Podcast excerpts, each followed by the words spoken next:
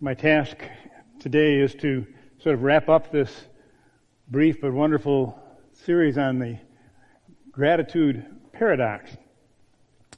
I was here Tuesday, and as I was driving West Main to head back to the highway to go back home, I was at one of those signal lights that's kind of by an entrance and an exit to, to the mall here on West Main, and the line was a little long, and there was a lady sitting there who wanted to get out and get into the lane, and I could tell she'd been there a while, so I thought, I'll just stop and let her in. And so she went in and she smiled, she waved, she said thank you, and I felt good, and I knew she felt good. And coming up right behind her was a younger gal who was busy, obviously talking on a cell phone because she wasn't looking, and she just sort of made a quick glance, and I thought I'd better wait and let her in, and I did, and she just drove in. She never said anything, and I thought, what a person she must be.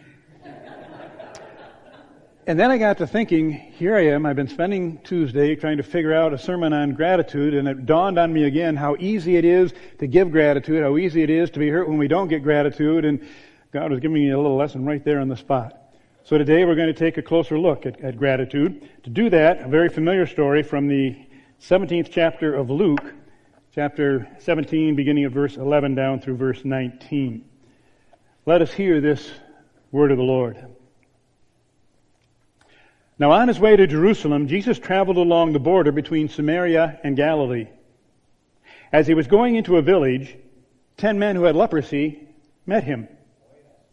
They stood at a distance and called out in a loud voice, Jesus, Master, have pity on us. And when he saw them, he said, Go, show yourselves to the priests.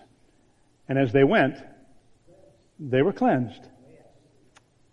One of them, when he saw he was healed, came back, praising God in a loud voice. He threw himself at Jesus' feet and thanked him. And he was a Samaritan. Jesus asked, Were not all ten cleansed? Where are the other nine? Has no one returned to give praise to God except this foreigner? And then he said to him, Rise and go. Your faith has made you well. Let's pray. Lord God, as it's appropriate for today, you have said that in your word that as the rain and the snow come down and water the earth, so your word comes down and waters us and it bears its fruit, for you always accomplish your purpose when your word goes forth. We pray you'll do that now. In the name of Jesus Christ our Lord. Amen. Dr. Alexander Whyte was famous for his pulpit prayers. Seemed he always found something to thank God for, even in the bad times. But on one particularly bad morning, a member of his congregation thought, preacher will have nothing to thank God for this morning. But Whyte began his prayer we thank thee, O God, that it is not always like this. kind, of, kind of appropriate for today, isn't it? The truth is, it's easy to be ungrateful. It's easy to, ex- not so easy to express our gratitude all the time. Jesus' encounter with the ten lepers has a great deal to say about the role of gratitude in our lives. So let's, let's dive into Luke's account. We begin with what I call an atmosphere of gratitude. Leprosy. Leprosy was considered to be the result of sin. If you had leprosy, it means you were an awful sinner. And those who contracted it were, deemed unclean and incurable and simply doomed to live a slow, painful death. They were banished from society. They couldn't have any nearness or contact with anyone else lest they make them unclean and give the disease to them. And you're familiar with this scene. Most of us learned it in Sunday school years ago. Ten lepers mustered up the courage to come to Jesus at a distance, call out in a loud voice, Jesus, Master, have pity on us. I find Jesus' response to be very interesting. He didn't say they were healed. He didn't say they were cleansed. All he said was, go and show yourself to the priests. Now you went to the priests to have verification for your healing, but the ten had not yet been healed. So I wonder what was going through their minds when Jesus said that to them. Did they want to ask him why he didn't heal them? Did they have faith enough to maybe believe that they had been healed? All we know is they turned and went, and as they went, they were cleansed. What an atmosphere for gratitude. I mean, it can't get any better than that. Jesus had done the impossible. No questions asked. He had saved their lives, He had healed them, and He had restored them to their standing in society. Come to think about it, it's sort of like us here this morning. We've come into Jesus' presence, pleading again for mercy, hoping for a touch from Jesus, and because He's full of compassion and mercy, with no questions asked, He invites us to gather around His table, cleansed, healed, and forgiven. What an atmosphere for gratitude. But notice the rest of the story. One of them, one of them, when he saw he was healed, came back, praising God in a loud voice, threw himself at Jesus' feet, and thanked God. And Luke adds, and he was a Samaritan. That leads Jesus to make an assessment of gratitude. And Jesus said, weren't there ten who were cleansed? Where, where are the other nine? Is only this foreigner here to thank me? Now think about it. The non-Jew, the one who was supposed to have nothing to do with Jews, is the one who returned to give thanks.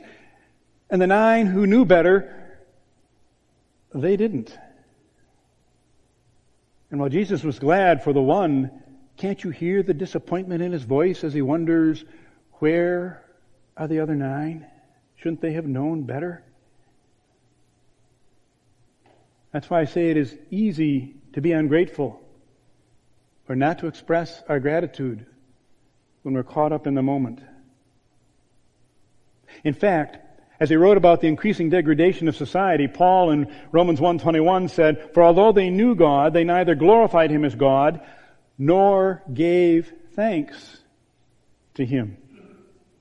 And interestingly, later on, in what was probably the last letter he wrote, his second letter to Timothy, he was talking about the future, and he said to Timothy, Mark this, there will be terrible times in the last days. People will be lovers of themselves, lovers of money, boastful, proud, abusive, disobedient to their parents, ungrateful. Is it any wonder that Jesus was disappointed? Perhaps even disturbed? Think about it. How do you feel when you do something that blesses someone and blesses others and nobody acknowledges what you've done? Be honest about it now. How do you feel? Whenever I think about that, my mind goes back to my ninth grade graduation. Now, for those maybe too young to realize that, that those days we had junior high, so it was seventh, eighth, and ninth grade, and you graduated from ninth grade as well as twelfth grade. And they asked for people to submit themes for our ninth grade graduation, and I submitted what was turned out to be the winning theme. And I was so excited about it. And the night came and there were programs and banners that were emblazoned with the theme all over the place. But nowhere did I see any credit for having done it. And I was crushed. And my heart was broken. You see, the lack of thanks does hurt us if we're honest. And it even hurts for Jesus. And yet, in the midst of that disappointment, Jesus makes a declaration. He told the Samaritan, Rise and go. Your faith has made you well. And that word well is really the key word for our paradox today because it's translated several ways in the Bible. The word used for well can mean to save, to heal, to make well, or to make whole. So the question is, what did Jesus mean when he said that? Did he mean that they were healed physically or that they were saved, or that they were spiritually well? And the answer is yes. he meant all of them, I believe. The Samaritan's initial faith is what healed him physically, and his gratitude is what made him whole spiritually. He was now whole. Jesus never said those words to the other nine. They never received the blessing of, of total wellness and wholeness. And thus our gratitude paradox for this morning. When we compare the Samaritan with the other nine, it is, we find it is possible to be healed and not be well, to be saved and not be whole. Let me say it again. It is possible to be healed but not be well, and to be saved but not be whole.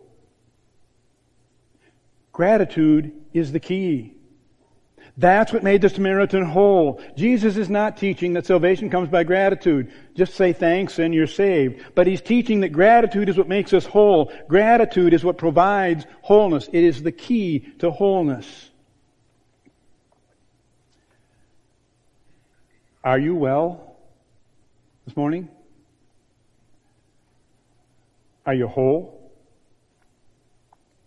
How can you tell? Examine your life. Is your life an arena of gratitude? It should be, and it can be. Interestingly, the word gratitude is from the same root as the word grace. Only when we understand and accept how gracious God is to us can we be grateful people. That's where it starts. And the word thanksgiving is from the same root as the word think. So you put those together, to think about life accurately is to thank God continuously in the midst of life. Now that takes effort because the devil's always trying to keep us ungrateful. in an African dialect, kare, K-A-R-R-E, the expression for thankfulness is to sit down on the ground before another. So thankful Karre will go to the home of his benefactor, sit on the ground before his hut. No words need to be spoken. His silent vigil is his gratitude. And so we, as people who are thankful to God, can simply enter into his presence and enjoy his presence, much like we do this morning, even sometimes without saying a word. Think about what we do during communion. So what do we do when we're in God's presence? First, we focus on God's provisions. I love the story of an immigrant shopkeeper.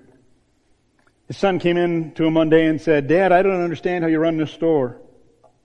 You keep your accounts payable in a cigar box, your accounts receivable on a spindle, and you put your cash in the register. You never know what your profits are. He looked at his son and he said, Son, let me tell you something. When I arrived in this land, all I owned was the pants I was wearing. Now your sister's an art teacher. Your brother's a doctor. You're a CPA. Your mother and I own a house and a car and this little store. Add that all up, subtract the pants, and you have our profit. I love that. Because a whole person understands that we came into this world with nothing and everything that we have is a blessing from God. So let's think about what you have. How many of you own at least one Bible? How many of you own more than one Bible?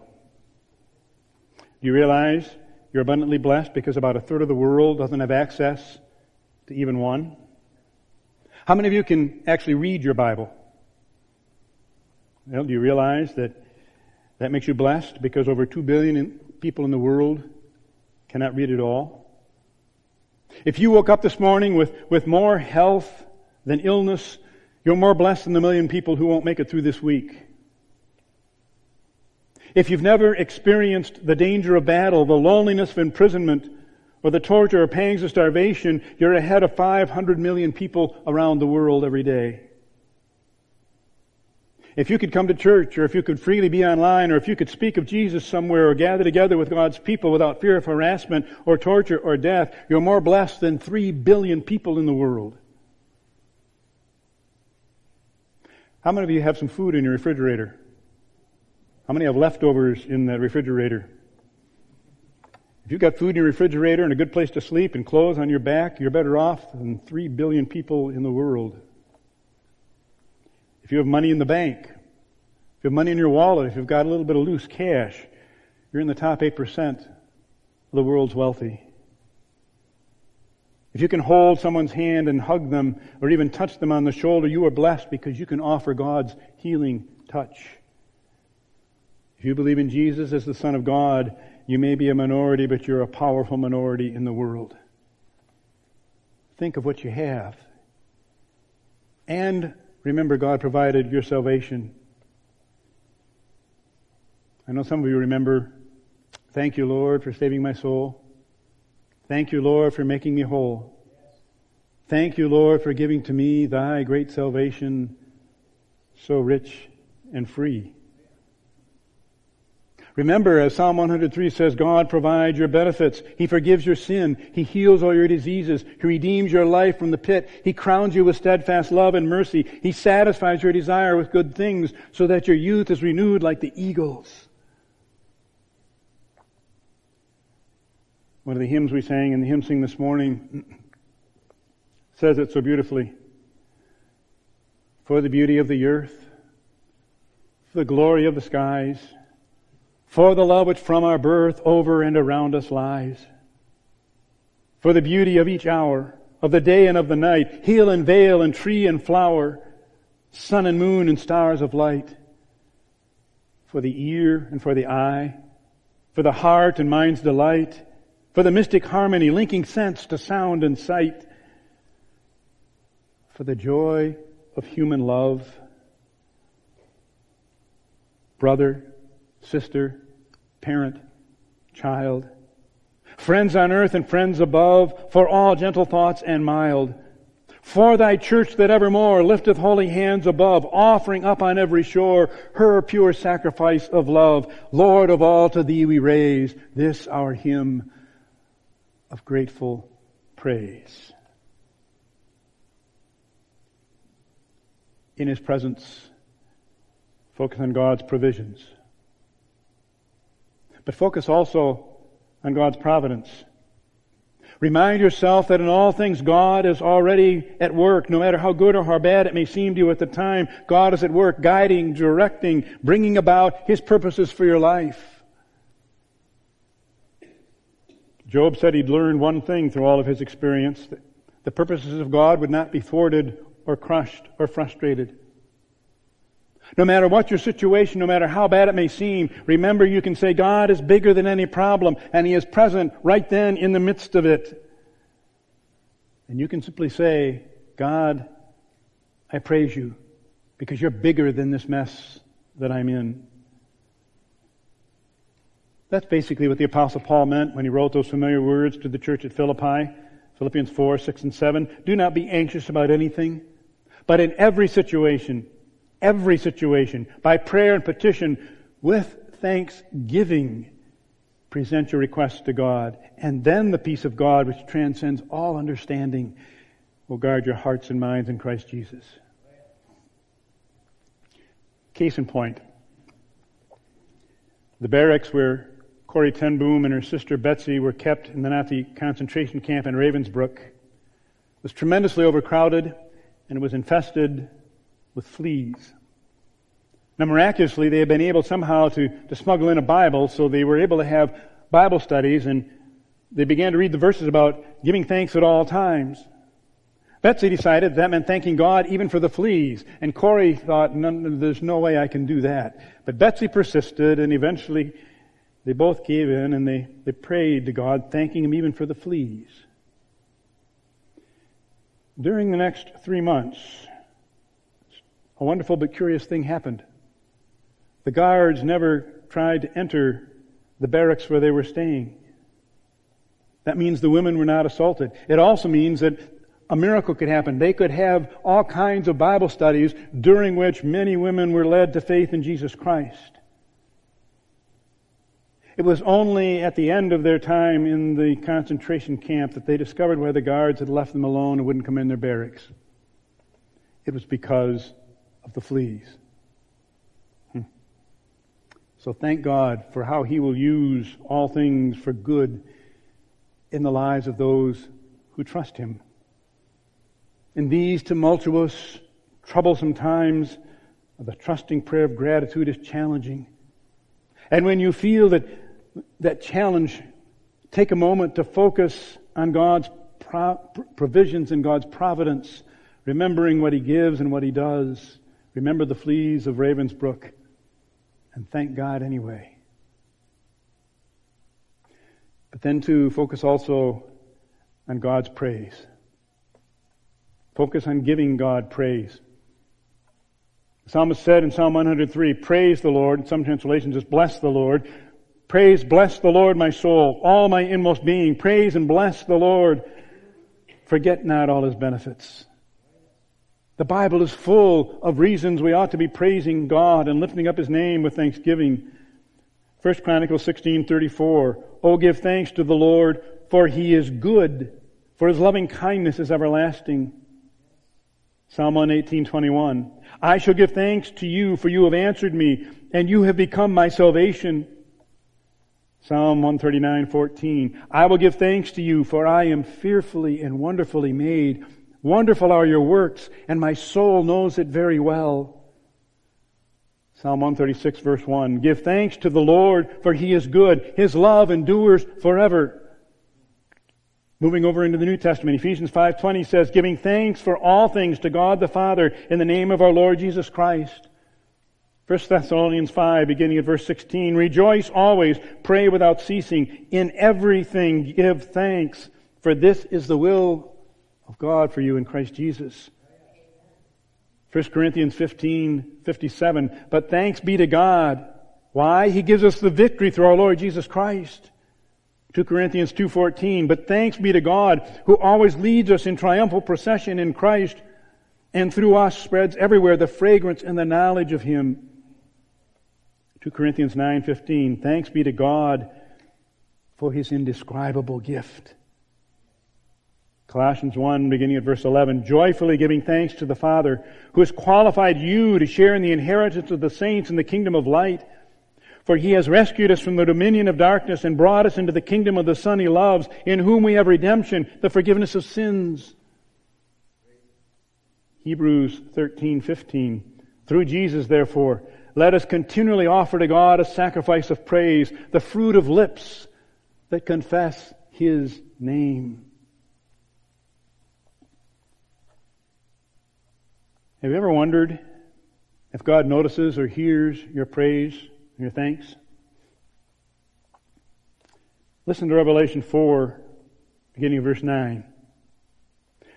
Whenever the living creatures give glory, honor, and thanks to him who sits on the throne and who lives forever and ever, the 24 elders fall down. Now, notice, that's us. Whenever we give glory and honor and thanks to him, the 24 elders fall down before him who sits on the throne and worship him who lives forever and ever. ever. I want you to notice something that I just noticed this week. That means when we give thanks, the elders get busy and get down on their knees at the throne of God and praise Jesus. And what do they do? They lay their crowns before the throne and say, You are worthy, our Lord and God, to receive glory and honor and power, for you created all things, and by your will they were created and have their being. Our praise and our thanks bless Jesus. And gratitude blesses us as well. Last week, Becky beautifully shared with us thanks to God for what He was doing in her life. And we were blessed. And I haven't checked with her yet, but my guess is Becky was blessed as well. That's what blessing does. It flows from a spirit of gratitude. It leads to wholeness. Always remember it is possible to be healed but not be well, to be saved and not be whole. Gratitude brings wholeness. It is the key to wholeness. The great preacher John Henry Jowett said gratitude is like a vaccine, an antitoxin, and an antiseptic. He meant that gratitude, like a vaccine, can prevent the invasion of disgruntled, discouraged spirits. And like an antitoxin, gratitude can prevent the effects of the poisons of cynicism, criticalness, and grumbling. And like an antiseptic, the spirit of gratitude can soothe and heal the most troubled spirit. So we can stop in the midst of any situation and simply breathe, Thank you, Lord. And it can change everything. So lean into gratitude. People who focus on their blessings are a blessing to be around.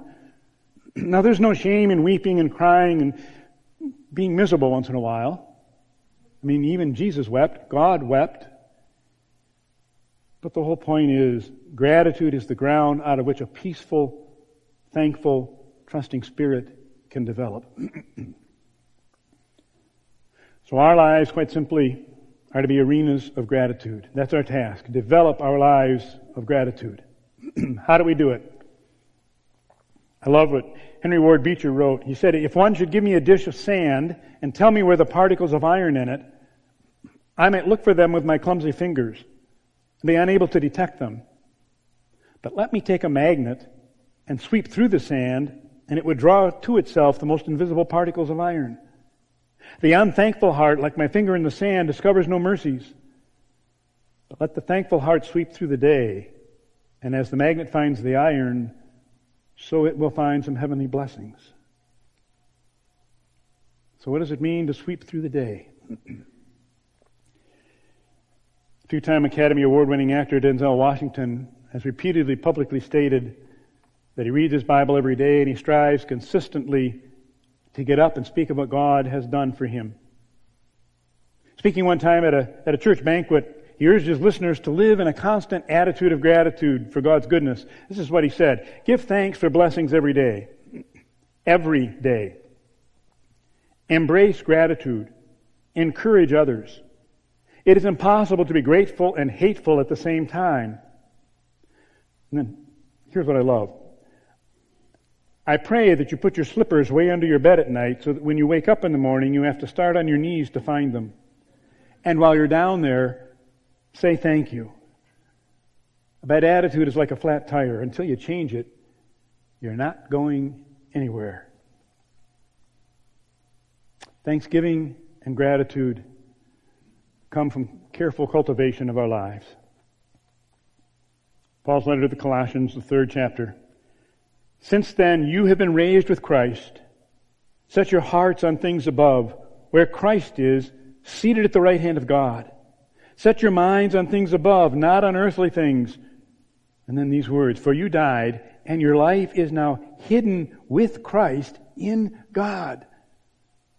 Let the peace of Christ rule in your hearts. Since as members of one body, you were called to peace, and be thankful. Let the message about Christ in all its richness fill your lives. And whatever you do, whether in word or deed, do it all in the name of the Lord Jesus, giving thanks to God the Father through Him. There is one other alternative. It's possible to be healed but not be well, and to be saved and not be whole. But gratitude is the fountain from which wholeness flows. Pastor Martin Rinkart was in Eilenburg, Saxony during the Thirty Years' War. His walled city saw a steady stream of refugees pouring through its gates. Eventually, the Swedish army surrounded the city. Famine and plague were rampant. Over 800 homes had been destroyed, and the people began to perish. And there was tremendous strain on the pastors inside the walls, many of whom conducted dozens of funerals a day. And finally, the pastors, too, succumbed, and only Rinkart among the pastors was left alive. He did up to 50 funerals a day. When the Swedes finally demanded a huge ransom, Rinkart gave up the safety, so-called safety, behind the walls, went outside the gates, and he pleaded for mercy. The Swedish commander was so struck by his courage, he lowered his demands, and shortly thereafter, the Thirty Years' War ended. Shortly after that, there was going to be a celebration. And for that celebration, Rinkart wrote these words Now thank we all our God, with hearts and hands and voices, who wondrous things has done, in whom this world rejoices, who from our mother's arms has blessed us on our way with countless gifts of love, and still is ours today. Oh, may this bounteous God through all our life be near us, with ever joyful hearts and blessed peace to cheer us, and keep us in His grace and guide us when perplexed and free us from all ills in this world and the next. All praise and thanks to God the Father now be given. The Son and Him who reigns with them in highest heaven, the one eternal God whom earth and heaven adore, for thus it was, is now, and shall be evermore. How could he do it with all he went through? 50 funerals a day. Rinkart's gratitude flowed from his relationship to Jesus Christ. And so it's appropriate, as we conclude this series, to come to our Lord's table and to remember his benefits and to gain wholeness so we can go forth doing all in the name of the Lord Jesus giving thanks to God the Father through him. May it be so. Let's pray. Lord God, we so, so covet your blessings. You have provided for us, you have providentially led us. And so often we have failed to give you the thanks that is due to you. Now, as you reveal yourself to us afresh in these coming moments around your table, speak to us, stir our hearts. We ask it in the name of Jesus Christ our Lord. Amen.